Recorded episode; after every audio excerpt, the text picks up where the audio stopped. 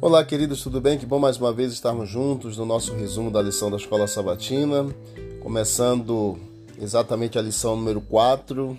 Estamos estudando sobre provação desde o mês de julho até setembro e nesta lição da semana, vendo a face do ourives.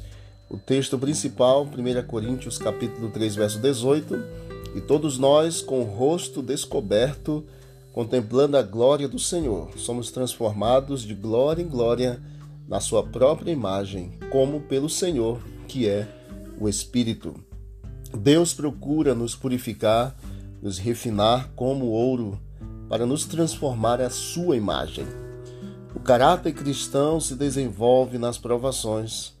O caráter cristão reflete o caráter de Deus.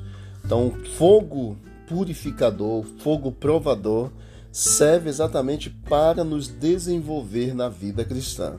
E nós precisamos crescer diariamente nessa caminhada cristã, e para tal precisamos experimentar as lutas e as provações da vida. Portanto, confie no Senhor, continue crente de que Deus está cuidando de todas as coisas e estará conduzindo a sua vida também. Vamos orar?